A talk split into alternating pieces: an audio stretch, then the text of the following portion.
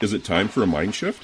If you don't know what that means, then join your host, Dr. Clint Haycock, a former evangelical Christian pastor and Bible college teacher of over 20 years, along the journey of deconstruction and reconstruction of faith, life, religion, and spirituality.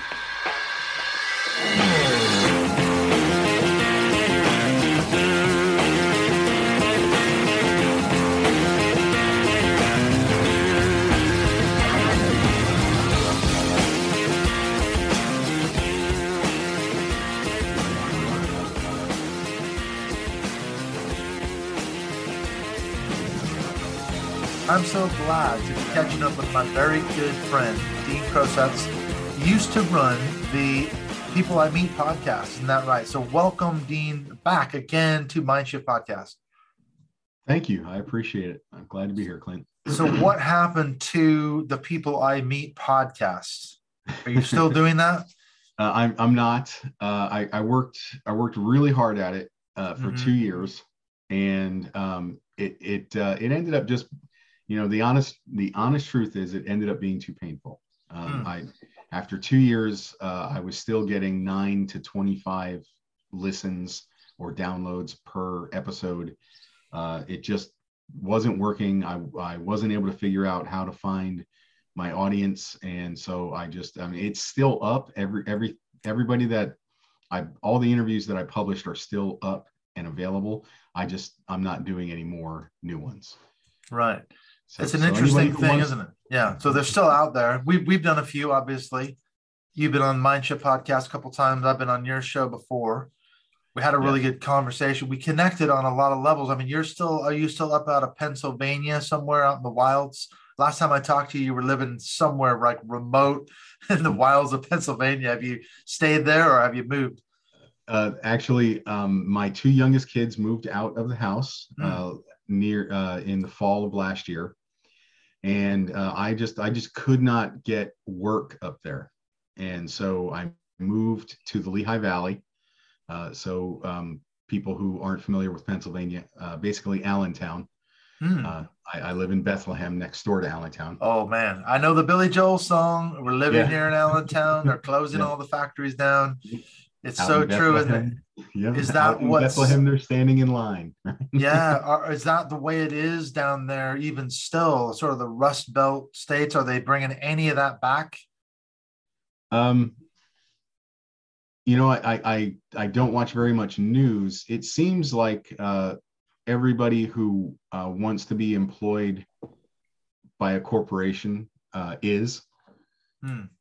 and then there's a lot of um, you know folks figuring out how to do it on their own because they don't want to work for eleven dollars an hour, right? So Right. they, they they figure out how to how to make uh, more money by themselves. But of course, Trump was going to bring all that back. That was the thing. That was part of his strategy, wasn't it? Was to appeal to middle America and say, look, you know, they've those bastards close everything down. We're bringing it all back. So you got to vote for me so that we're going to bring all this industry back. We're going to bring coal mining back. We're going to bring the steel plants back. So a place like Allentown, Pittsburgh, Pennsylvania, Bethlehem, that would have been right in the middle of where he was aiming at, surely. Yeah. Um, there's still, I run into, because I have a public facing job, I, I, I work in a very busy uh, hardware store. Hmm. Um, I, I run into Trump supporters every single day and it's torturous. to bite your tongue. Of course, you can't Yeah. talk about politics at work. You shouldn't, as they say. Religion but politics. yeah, but they're all allowed to talk to me about it. Yeah, right. They can bring And- their and- MAGA hats in and everything else. Oh, and way worse. Yes. Yeah, I'm sure. Yeah. Weird because here in the UK, obviously, we have our political issues. We've got a big flap going on right now with Boris Johnson, and there's all this crap about whether or not he was going to parties during the COVID lockdowns and everything else. But that's about as bad as it gets. But I remember one time when I was traveling back and forth to the States quite a bit, this would have been during the Trump era. I went into a, a lumber yard, okay, because I'm a carpenter. We were doing a job, my friend and I, so we were going to get some materials. And on the desk of the guy that we were dealing with, there was a MAGA hat. And it really struck me how, kind of in a visceral way, I thought, I almost said something to the guy, but he was giving us a really good deal. So I, I bit my tongue. But I was going to say, How is that allowed? How is that you're an employee of this company? What the hell is allows you to have a MAGA hat sitting on your desk facing the customer? And obviously he's making a statement, you know, and I was walked away, I was really bothered by that. And I think maybe being over here in the UK, we don't see that kind of stuff, you know, but for you, it must be a hard thing to, like you say, bite your tongue.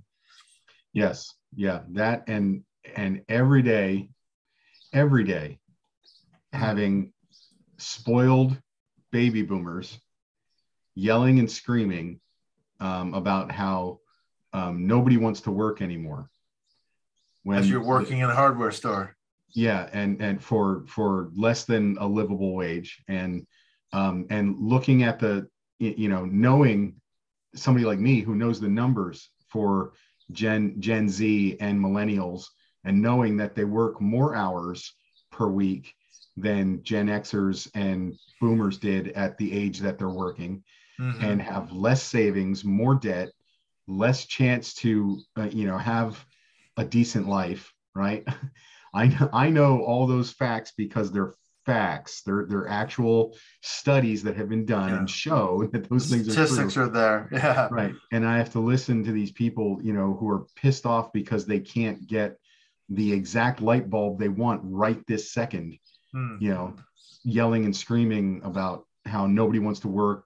This generation is soft, they're lazy, you know, and are you concerned living working in a hardware store? Okay, you're in a brick and mortar store. I am. Everything's going to Amazon and you can order something and have it the next day on Amazon Prime.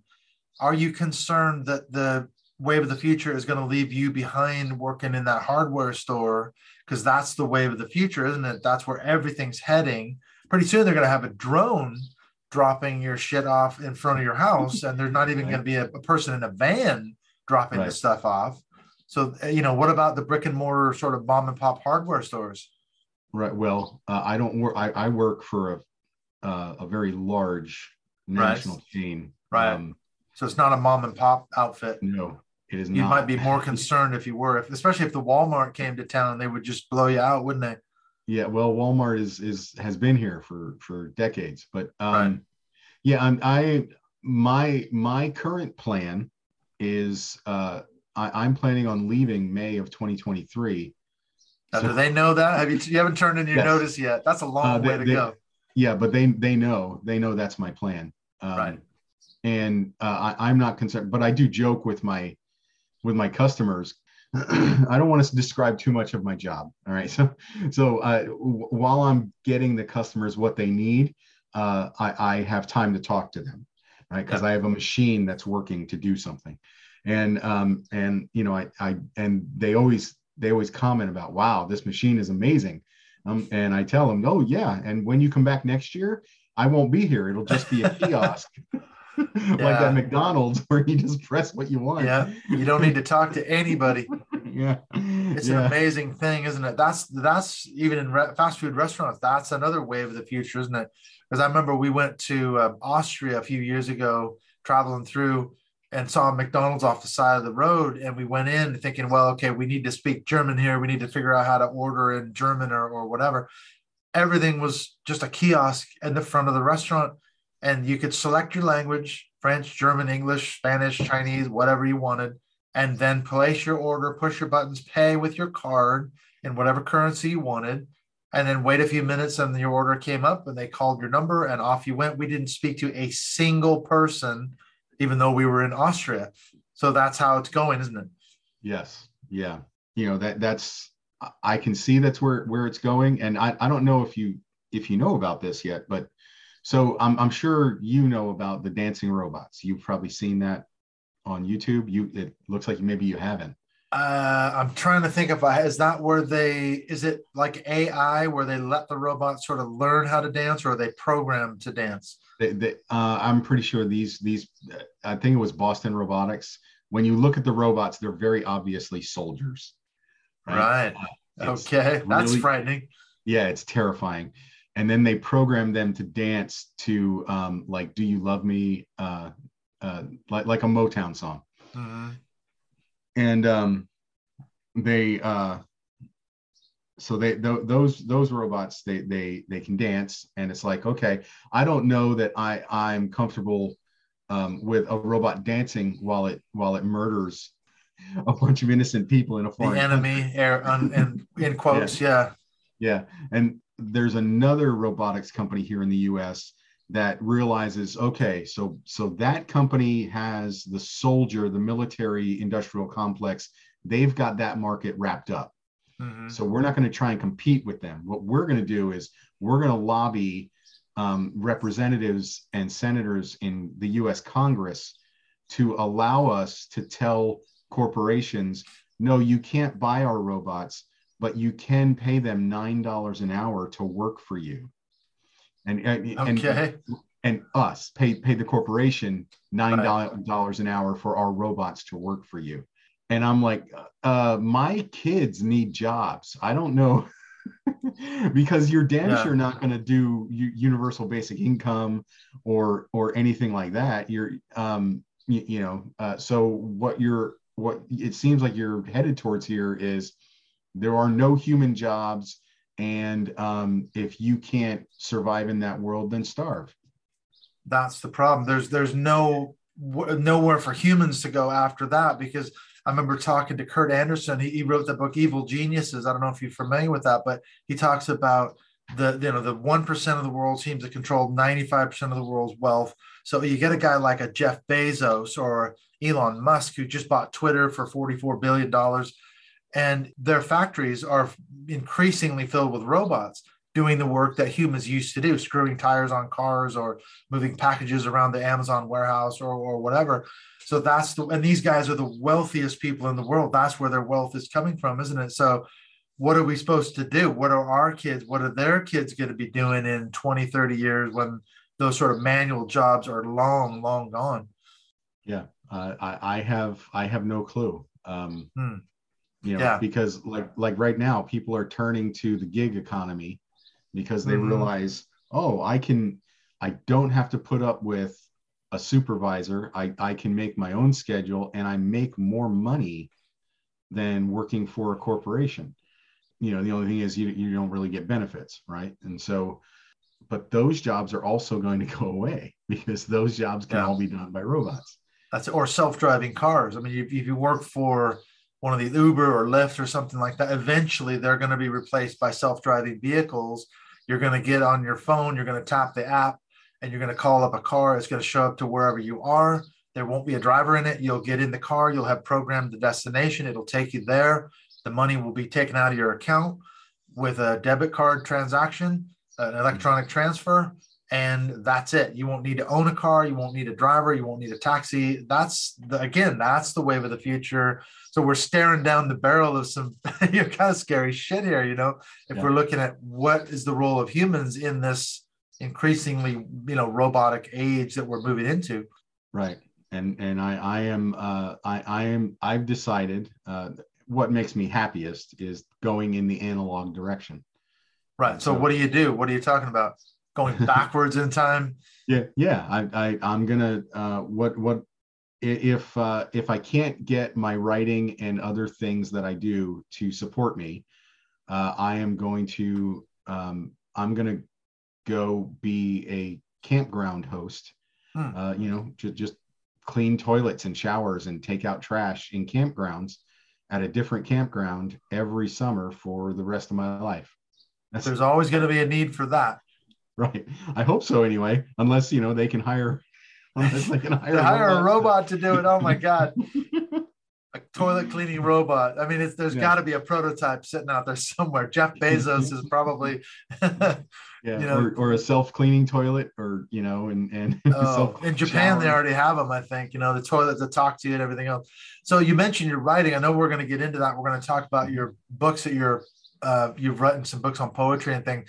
But maybe I know we're kind of getting sidetracked on robots and everything else, but it is fascinating to me because I think this is a reality of the world that we're heading into. Things are changing radically. We have to find our place in them. And for you and me, for a long time, the answer was from religion. That's where we found our, you know, intellectual, you know, uh, that's what we got our, our kicks from. We learned from it. We taught it. We did all sorts of stuff. You and I were in ministry. We had a lot in common. I think you were more into the charismatic side of things than me. Right. But you talked about before you were into the sort of seven mountains mandate dominion theology out of Houston, Texas, and you walked away from all of that. Maybe you could give us a brief overview of kind of your journey out of evangelicalism, or I guess charismatic Christianity. Right once I got into, and you know, even before, so I'll I'll go before I'll go, you know, BC. How, right. How's that? go way so, back. You're talking yeah. like yes, Julius so, Caesar. How far back are you gonna go? so be, before I was a Christian, I, I grew up in a, in a in a house that didn't believe basically anything, and uh, I, and I was pretty much an atheist until I was 21. But I was I was always drawn to the ecstatic, mystical type stuff. Mm-hmm. That spiritual um, side. Yeah, the the the um, kind of supernatural experiences, right? Uh, and then when I became a Christian, I became a Christian in uh, a, a, Pentecostal denomination. Very quickly moved out of that into the charismatic area, and you know that uh, the the mystical experiences they're not just encouraged; they're required. right mm-hmm. and so i i was uh I, I was I was incredibly happy pursuing those experiences. And then in the in the aughts, um, I got involved with, with, with some. I got involved in the prophetic movement. I, I don't want to. Uh, mm-hmm. we've talked before. I'm not going to name names because these people are very rich and will sue the yeah. pants off you. Were you part? Um, was it the New Apostolic Reformation, the NAR um, type I, denominations? I moved in and out of those circles. Right, yes. right. You were part of that whole world, as it were. Uh, yeah, I, I'm. I wasn't part of. it. I moved in and out of those circles. Right. So, okay. Right. Um, I interacted with those folks. I was never. Uh, I was never officially in that. Mm-hmm. Um, but I was in the. I was involved with the prophetic movement. Uh, many of the folks who are in that movement, um, I did work uh, with or for.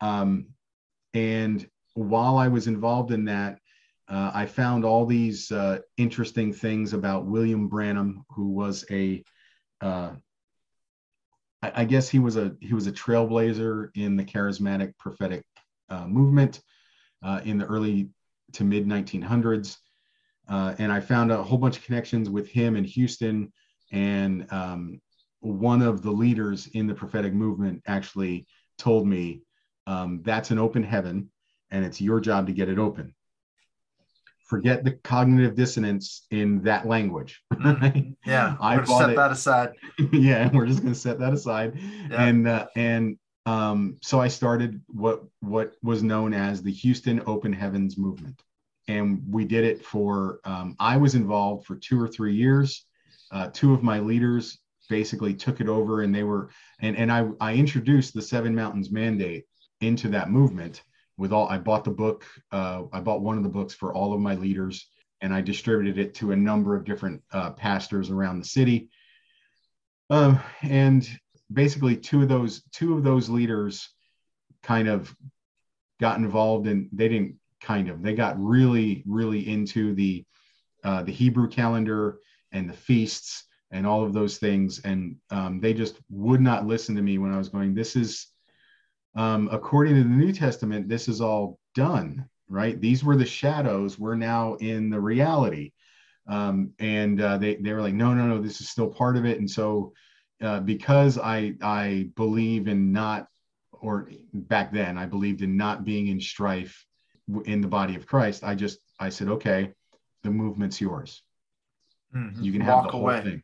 And I walked away. I, I gave them all of it um, and, and just walked away.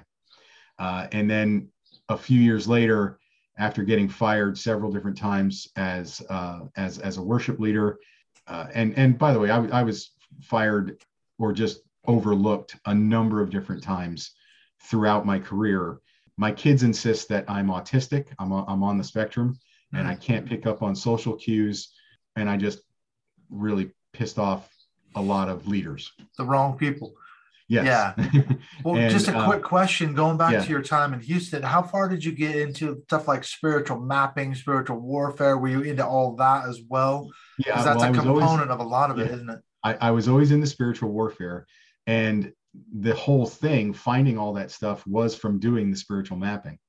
Right. So, what is spiritual mapping for those who've never heard of the practice? What is it?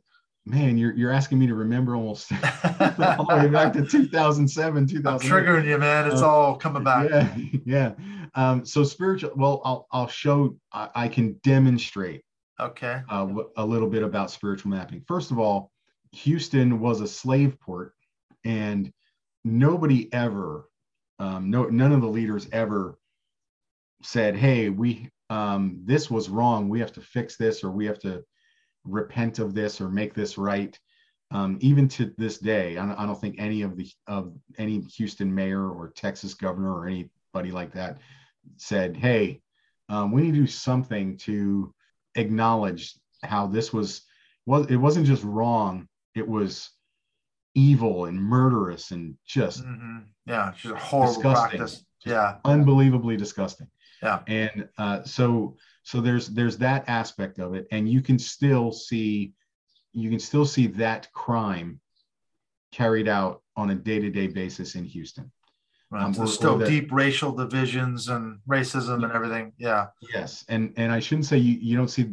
It's not that you don't. It's not that you see that crime. You see the effects right of that crime from three four hundred years ago you still see it um, on a day-to-day basis in houston and all over texas in uh, i think it, it, was like 19 somewhere in the 1950s i think it was 1950 this guy william branham who you can find um, there's church an entire denomination is named yeah, after the Branhamites. Branhamite. They're yeah, I've heard of the Branhamites. Yeah, yeah, and uh, many of those churches believe that he was Elijah to come, mm-hmm. right?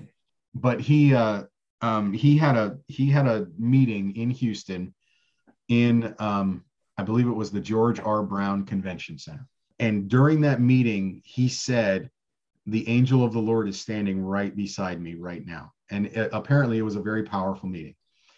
And when he said that, somebody took a picture and it looks like a purple halo over his head. Mm-hmm. Um, and that picture, at least in 2007, 2008, that picture was in the Smithsonian Institute in Washington as the only verified picture of a supernatural being. So when was this? When Branham was talking in, or speaking in Houston? What what year would that have been? I, I it was I think it was 1950. Right. So it in was the in the it, it was in the 50s at some point. Right. It wasn't 1950.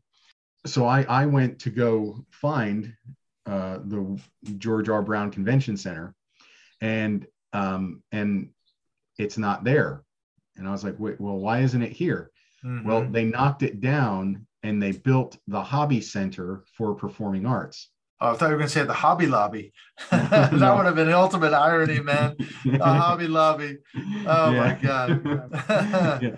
So they they built they they they built the uh, they they built the Hobby Center for the Performing Arts, and the Hobby Center for the Performing Arts is actually two separate theaters in the same place where they had one. And uh, one of the stories about William Branham is that uh, the first time the angel of the Lord appeared to him, he was baptizing a bunch of people in the Mississippi River, and a pillar of fire came swirling down from heaven. Hundreds of people saw it. Some fainted, some ran away, terrified, some fell on their faces, worshiping God. You know, this is the story. And there was there was a woman in a rowboat who was uh, out on the river mocking him the whole time he was baptizing people because he was baptizing like hundreds of people in the river um, and she just she was mocking him the whole time and the, the story goes when that when that pillar of fire came down out of heaven she went insane and spent the rest of her life in an insane asylum mm. Um, because you know touch not my prophet. Uh, yeah, touch, touch not, not, the Lord's anointed. anointed. Yeah, I was just gonna say prophets no harm, right? So you've got this um, prophetic figure. So how, what does that all do with spiritual okay, mapping then? Okay, so you're getting I, there. I, told, I, I told you that story. I told you the story about the meeting. Right. I show up at the Hobby Center for the Performing Arts, and the and and I'm standing there looking at it, going, okay, God, what am I supposed to see? right. The angel's still hanging around here, you know. Right one uh, what so, so there's two separate theaters i forget the name of the of the one theater as you're looking at it one theater is on the left one theater is on the right i forget the theater on the left i forget the name the theater on the right is Wait seraphim seraphim hall Oh, come on. You couldn't make this stuff up, man. right, right? There's So, your biblical angels right there. There you go And then- Cherubims. it's not cherubim, the other one. Maybe that's what it is. yeah um There's your angel connection there. Back to Right. Branham. yes right The and then uh, positive.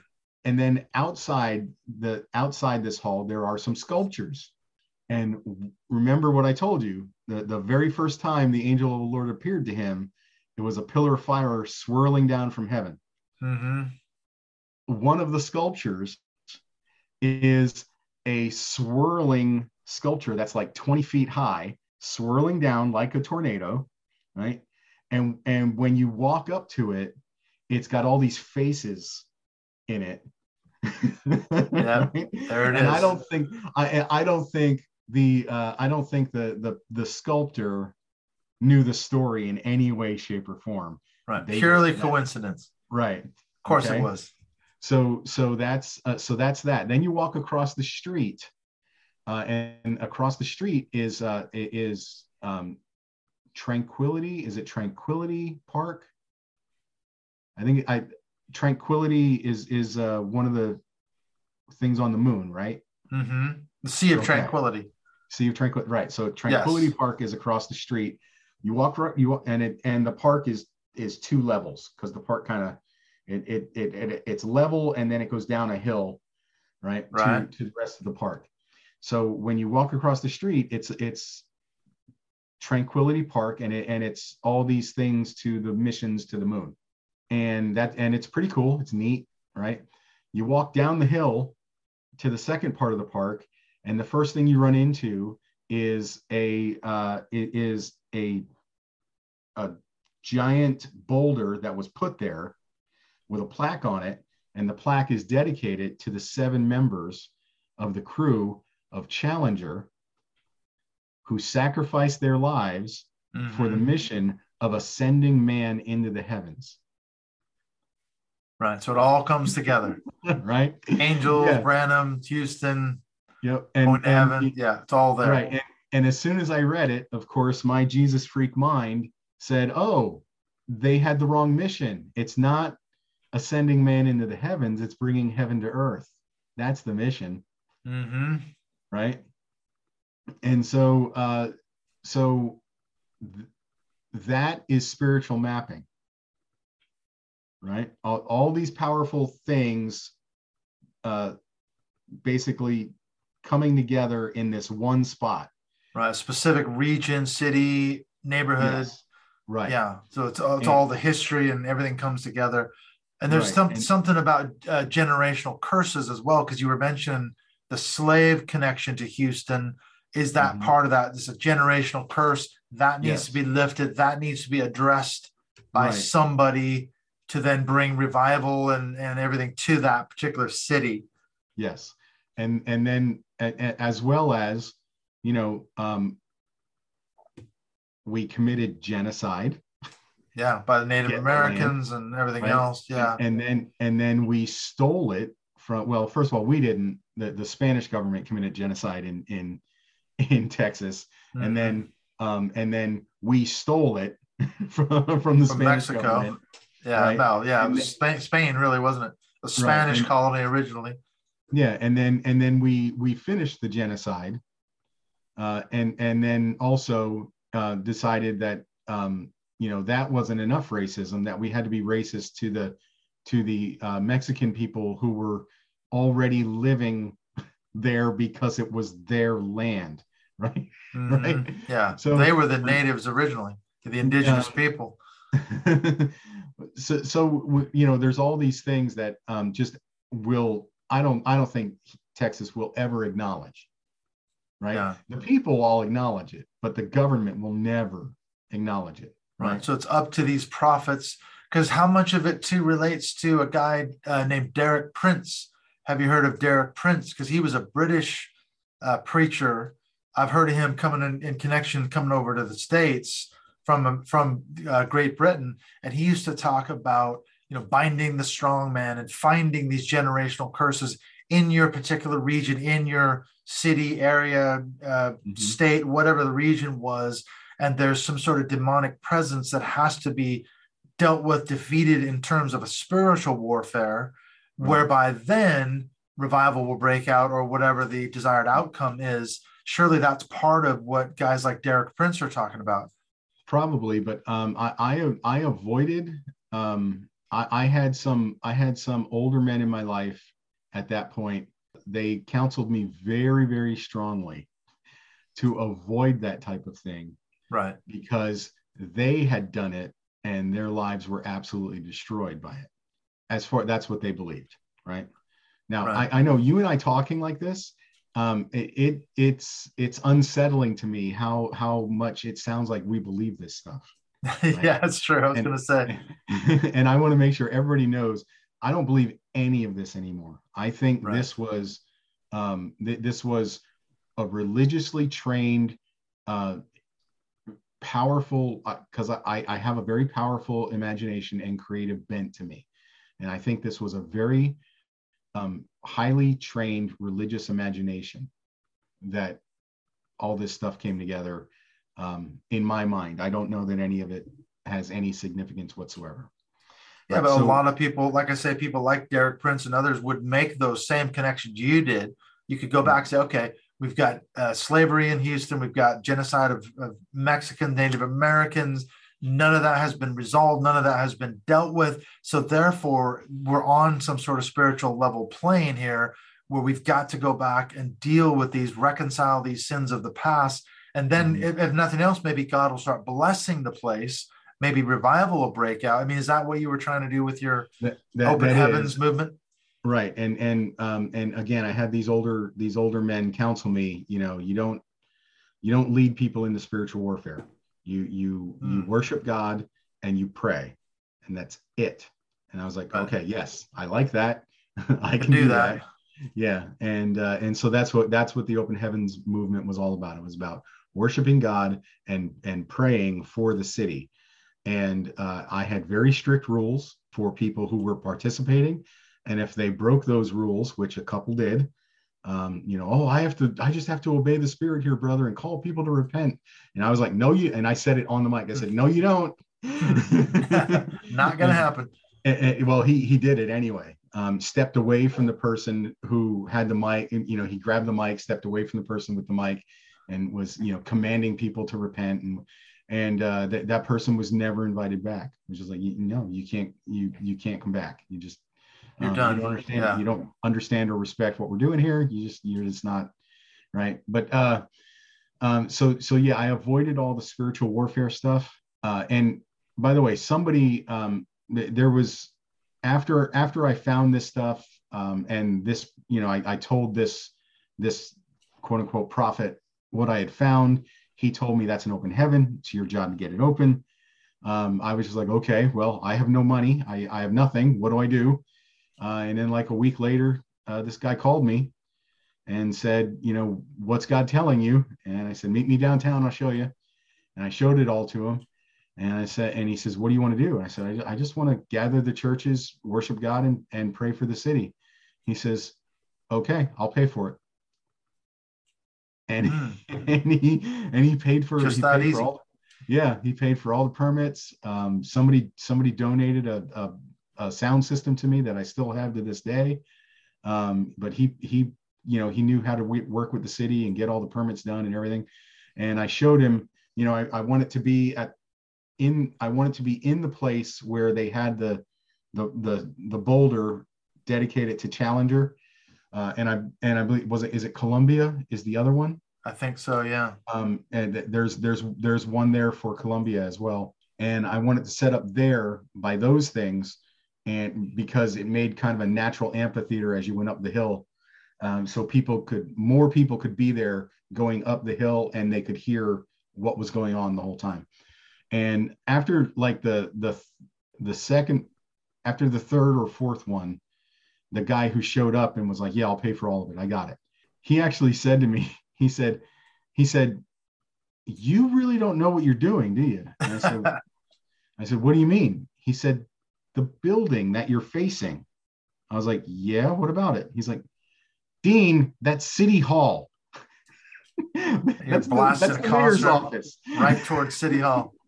yeah, so the whole time we were we were worshiping and praying right at city hall. that might have been no seen idea. as a sign of you know God needs to save the mayor and all the people that yeah. work in the city hall. Yeah, and and at the time, uh, at the time, she was the first openly openly gay mayor of the city. Oh yeah, that would have done it.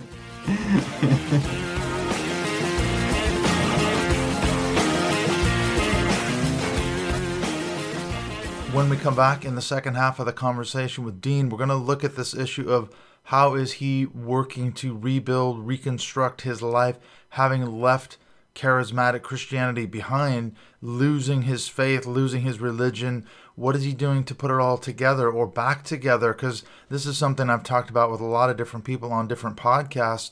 The idea of sort of looking at it from a cult psychology point of view you have our religious self, and then we have our authentic self, which is in many ways kind of fighting to break free of that shell or that crust.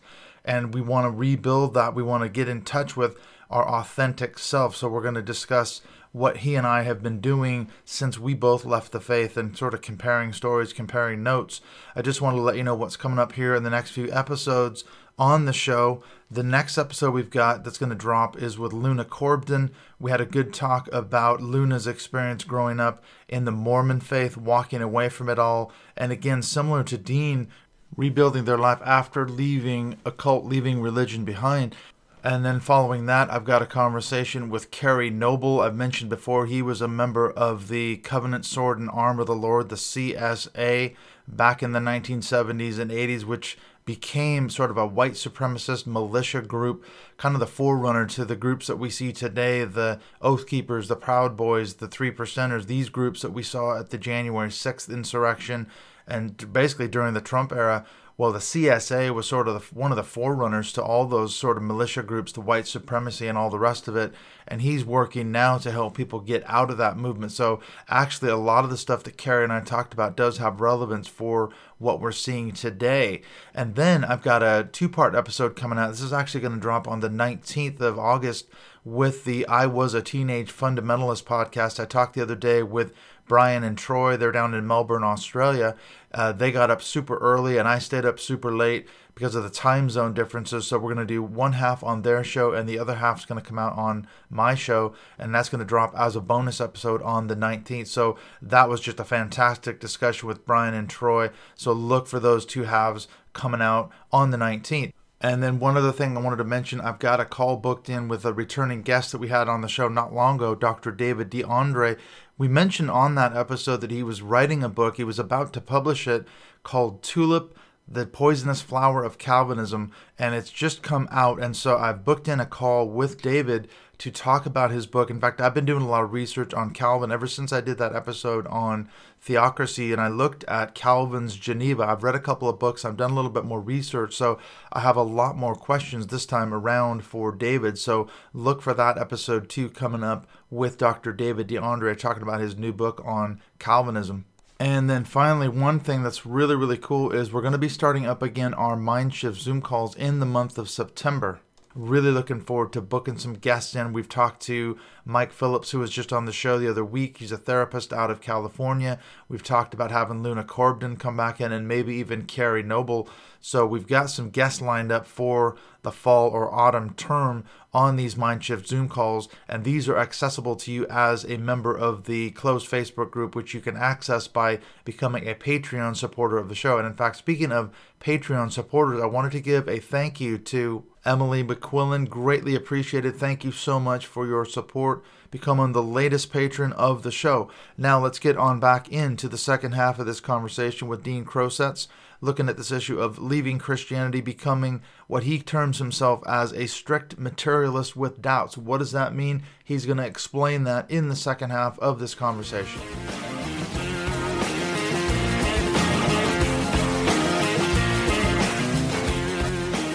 so uh, he ended up getting out though because you were yes. I, mean, I know we talked about this in our our previous podcast you got really scorched in some churches, as you as you alluded to earlier, Yeah. uh, worship gigs and stuff because you were a guitar player, worship leader in, in different worship bands and stuff. So, how did you end up getting out, and what are you doing now in terms of your so- own reconstruction? Right. So in, in uh, January January first, 2015, I realized I I just don't believe any of this anymore. And I actually realized it about a month earlier, but but I I said to God, okay, I'm going to show up here at the prayer spot every day, all through December, um, because I need to hear from you. If you don't speak to me, I'm I'm, I'm literally done. I because you know I, I can't I can't do this anymore and nothing. I, I just got nothing. And as you know, and the truth is, I showed up like January 1st, January 2nd. Yeah, January it was more than a month. Yeah, please, please. No, I'm, I'm, I'm still here. Throw me a bone, me. Something, anything. Yeah. And, uh, I, and I got nothing. And I realized, okay, I, ju- I just, I just don't believe anymore. And so what I decided to do was just quietly fade away because I had spent 25 years wholeheartedly believing and working really hard at this thing that I realized was completely wrong.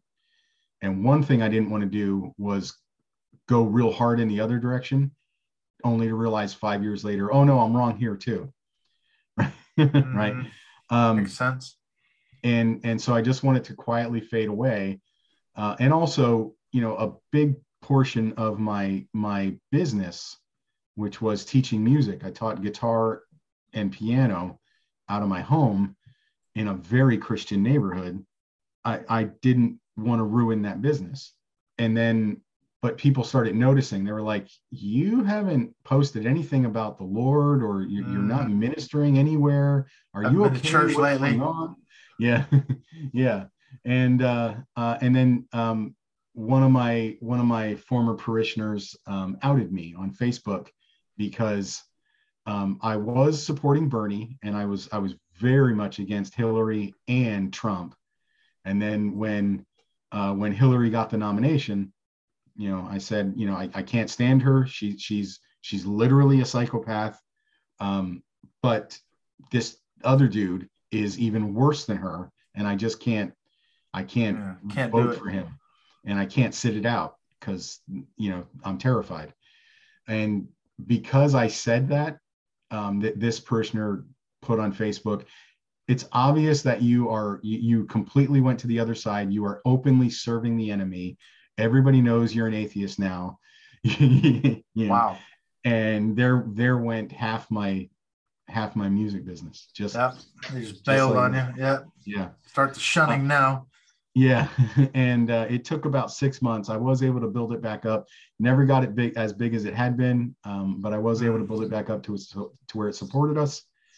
Now that was uh, you know that was a long time ago. In 2018, sold that house, moved to the Poconos because I, I realized being out in nature is what makes me happy. It's what turns me on.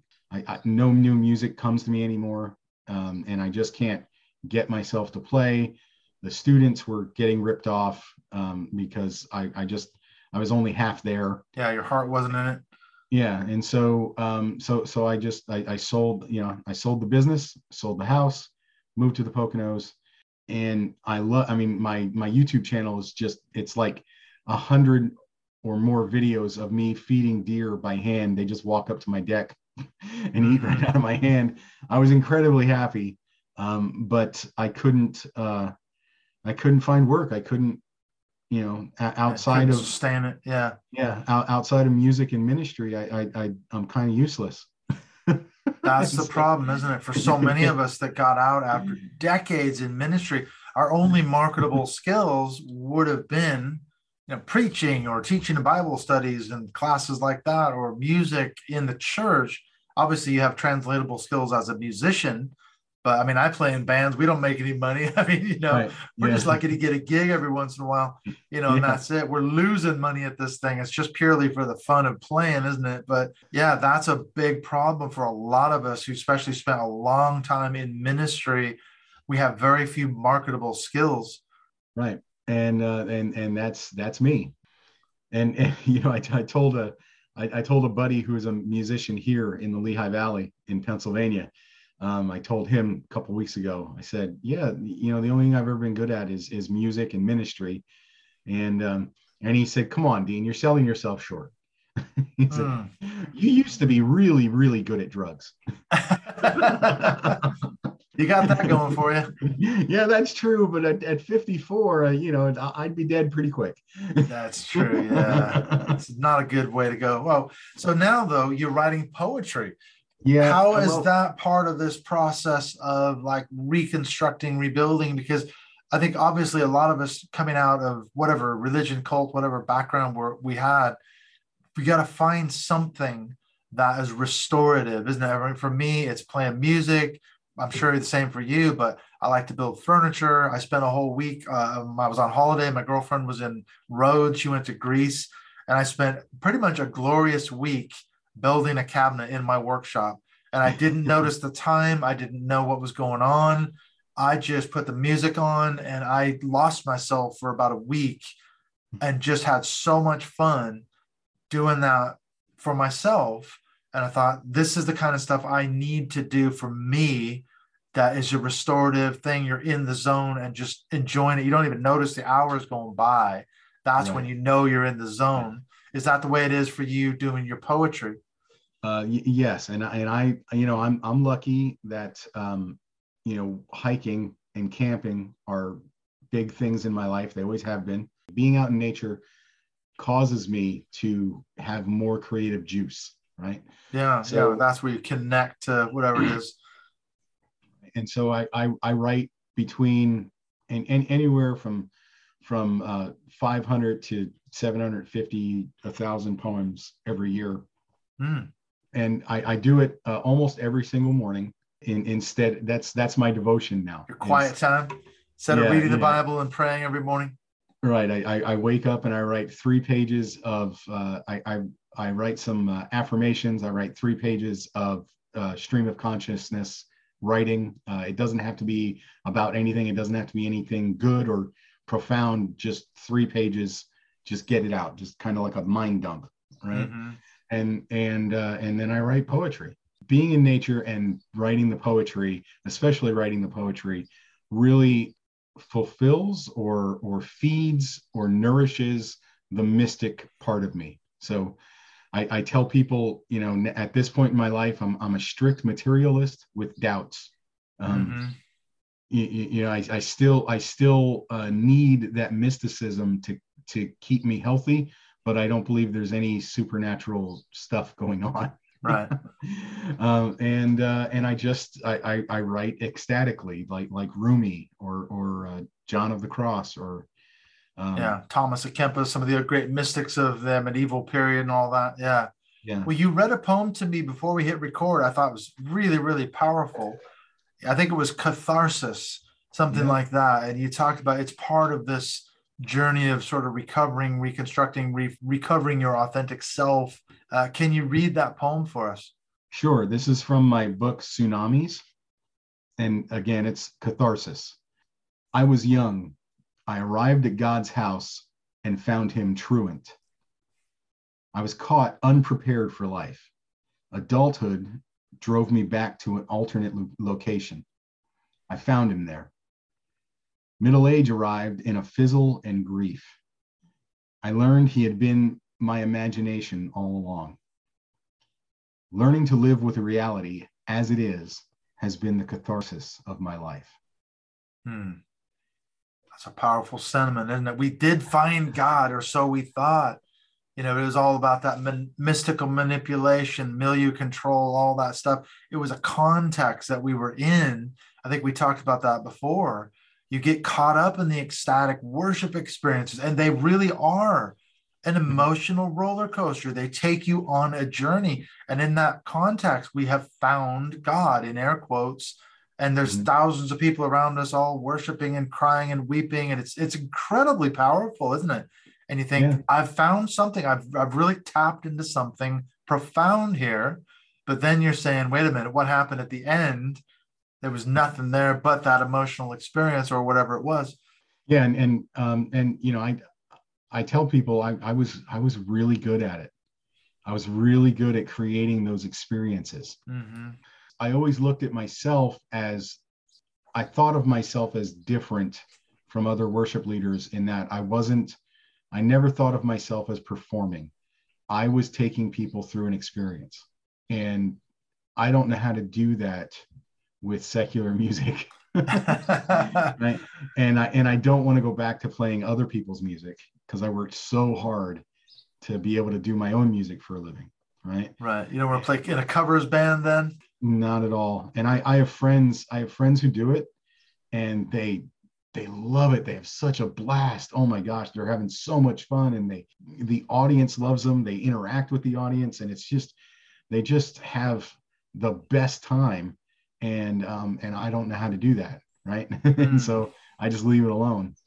But uh, this uh, but you know, being out in nature, camping, hiking and then taking pictures and creating uh, writing poems and things like that, um, they fulfill that mystical experience, that bliss, mm-hmm. uh, ecstatic side of me that uh, um, I was missing once I left Christianity. Right. And what have you found as far as the reaction to your poetry? What do people say when they read your stuff? Because obviously you do have a spiritual component. Some of it is deconstructing your former faith and everything else. What's the sort of feedback that you get?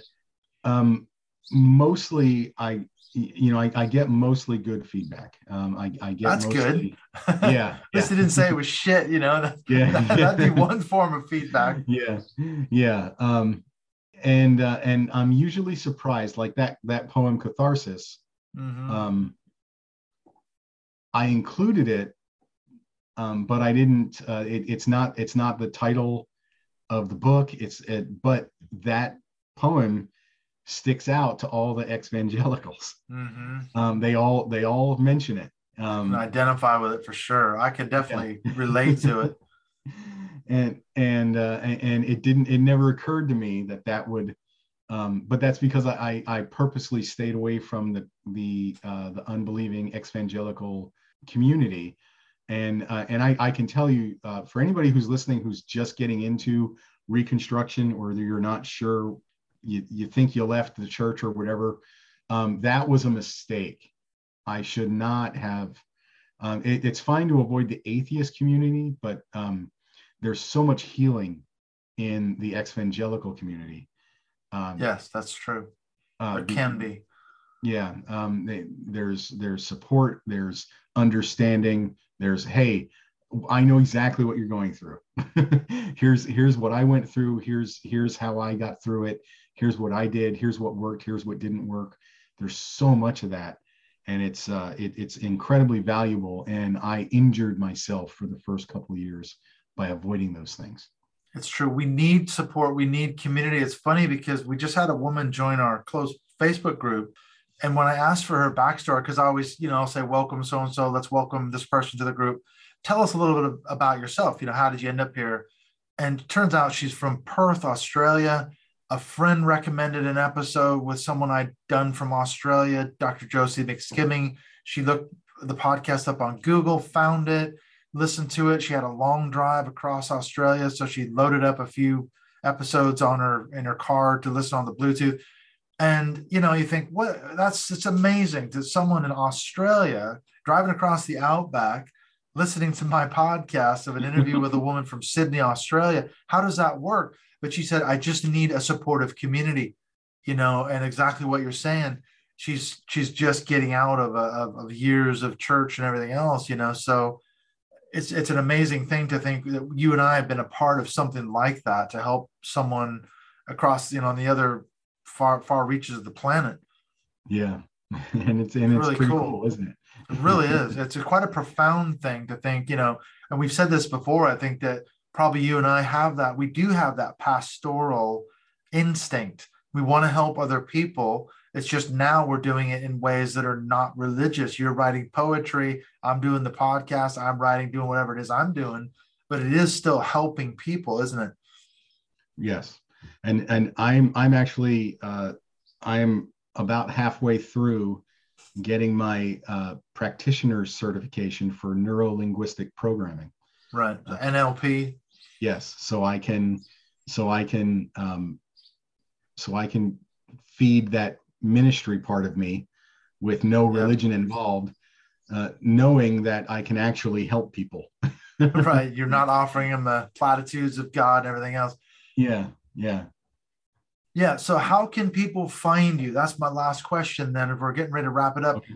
they're okay. looking. Let's say they're looking for your books. They want to find out more about your poetry. They want to talk to you. What's the best way, first of all, to find you, and then how do you get a hold of your books? Uh, well, me, you, you, I'm most active on Twitter, Dean mm-hmm. Dean Krosecz. It's just that's it. That's my handle.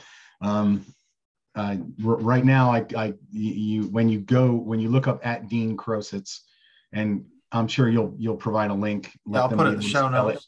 Because it, you know, I couldn't spell it till I was like 11. That's true. I probably misspelled it half the time. Yeah.